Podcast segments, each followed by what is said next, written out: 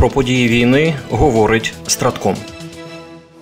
Російські загарбники активізувалися і посилили атаки на всіх напрямках. За інформацією генерального штабу, протягом минулої доби відбулося 101 бойове зіткнення. Загалом ворог завдав 11 ракетних та 28 авіаційних ударів. Здійснив 43 обстріли з реактивних систем залпового вогню по позиціях наших військ та населених пунктах. Майже половина боєзіткнень відбулася в операційній зоні ОСУВ Таврія. Ворог продовжує активні наземні піхотні атаки. Місцями застосовує бронетехніку. Йдеться в повідомленні командувача оперативно-стратегічного груповання військ Таврія, бригадного генерала Олександра Тарнавського. За добу загальні втрати окупантів у живій силі склали майже 500 осіб. Також наші воїни повністю знищили 7 танків та 13 інших бронемашин. На запорізькому напрямку окупанти п'ять разів безуспішно намагались відновити втрачене положення в районі Роботиного Запорізької області.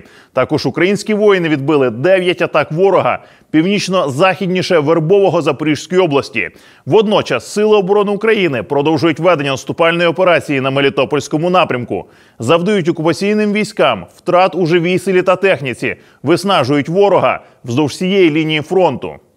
У зоні відповідальності оперативно-стратегічного групування військ Одеса на Херсонському напрямку сили оборони надалі утримують зайняті позиції на лівобережжі Дніпра, продовжують вести контрбатарейну боротьбу, завдають вогневого ураження по тилах противника. Додамо, що втрати противника у живій силі за добу становили 1180 одиниць особового складу. Рада Україна НАТО схвалила робочу програму на наступний рік. Про це заявив генеральний секретар альянсу Єн Столтенберг за підсумками зустрічі міністрів закордонних справ НАТО та проведення засідання ради. Ми обговорювали членство в НАТО, і ми дали рекомендації щодо первинних реформ, які мають бути в Україні, включаючи боротьбу з корупцією та підтримку прав людей. І Україна зараз набагато ближче до НАТО як ніколи раніше, і ми далі далі підтримуємо її боротьбу за свободу та шлях її шлях до НАТО.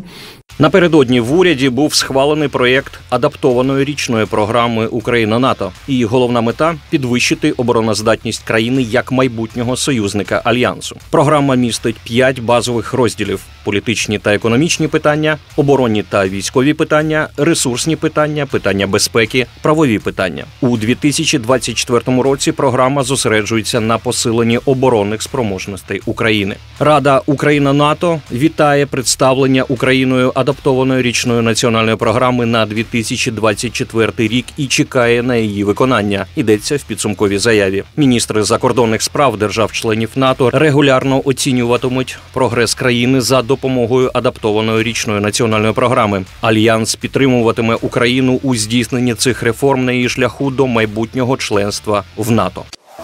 Міністр закордонних справ Великої Британії Девід Кемерон закликав західних союзників колективно збільшити виробництво зброї, щоб допомогти Україні на шляху до перемоги у війні проти РФ. Він зазначив, що НАТО здатно протриматись довше у підтримці України ніж на це сподівається РФ, додавши, що сукупна економічна міць альянсу в 30 разів перевищує російську. Глава британського МЗС впевнений, що члени альянсу повинні переконати виробників озброєння збільшити виробництво виробництво, щоб задовольнити потреби України принаймні на наступні два роки. Його заява співпала із появою звіту Пентагону про наслідки виділення коштів з бюджету США на допомогу Україні. Його загальний висновок наступний: кошти, які виділяються з американського бюджету на підтримку України, дали поштовх для розвитку оборонної промисловості Сполучених Штатів. Зокрема, Міністерство оборони США виділило більше трьох мільярдів доларів оборонним підрядникам для модернізації і створення виробничих ліній, що призвело до залучення нових робітників та покращення економічної ситуації у 18 штатах. Підрядники виготовляють серед іншого артилерійські снаряди калібру 155 мм, керовані реактивні системи залпового вогню, а також ракети Стінгер та Джевелін. Загалом Міноборони замовило у американських виробників обладнання на суму понад 27 мільярдів доларів у 37 штатах. Загалом реакція нашої промислової бази на задоволення оборонних потреб України справді історична, заявив заступник міністра оборони США з питань закупівель та забезпечення Вільям Лапланд. Це було загальне національне зусилля, яке охоплює весь спектр наших ланцюгів постачання майже в кожній сфері можливостей. Ворог намагається змінити демографічний склад населення на тимчасово окупованих територіях. Про це повідомляє Центр національного спротиву. В межах політики заміни корінного населення росіяни завозять на українські окуповані території мігрантів з Центральної Азії. Їхня загальна кількість там вже перевищила 100 тисяч осіб. Більшість з них працює на будівництві, але надалі росіяни планують їх мобілізувати в обмін на отримання громадянства. Зауважимо, що такий масовий заїзд мігрантів вже спровокував погіршення кримінальної ситуації та призвів до створення етнічних злочинних угрупувань. За допомогою цих угрупувань росіяни намагаються покращити контрольованість регіону, який їм не належить. Вранці 30 листопада Цагал заявив про продовження перемир'я з Хамасом.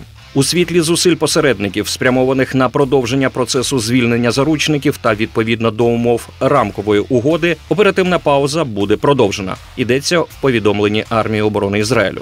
Ця заява була зроблена за кілька хвилин до завершення дії попередніх домовленостей про перемир'я, яке мало закінчитися о сьомій ранку. Водночас у Хамас заявили про продовження перемир'я на один день. У межах угоди терористичне угруповання має звільнити щонайменше 10 заручників у кожен додатковий день режиму перемир'я. Додамо, що за час перемир'я Хамас звільнив 100 заручників, тобто майже половину з тих, кого бойовики взяли в полон під час нападу на Ізраїль 7 жовтня. Продовження дії перемир'я, яке починалося як чотириденне, але яке триває вже тиждень, спонукало деяких експертів побачити в цьому натяк на встановлення сталого миру між Ізраїлем та Хамасом. Той же час перерву в бойових діях Ізраїль вважає саме паузою. У своєму відеозверненні 29 листопада прем'єр-міністр Ізраїлю Бен'ямін Нетаньяху заявив наступне: останніми днями я чув запитання, чи повернеться Ізраїль до бойових дій після завершення цього етапу повернення наших заручників. Моя відповідь однозначно так: ми не можемо не повернутися до боротьби до кінця. Переможемо. Програма створена управлінням стратегічних комунікацій апарату головнокомандувача збройних сил України.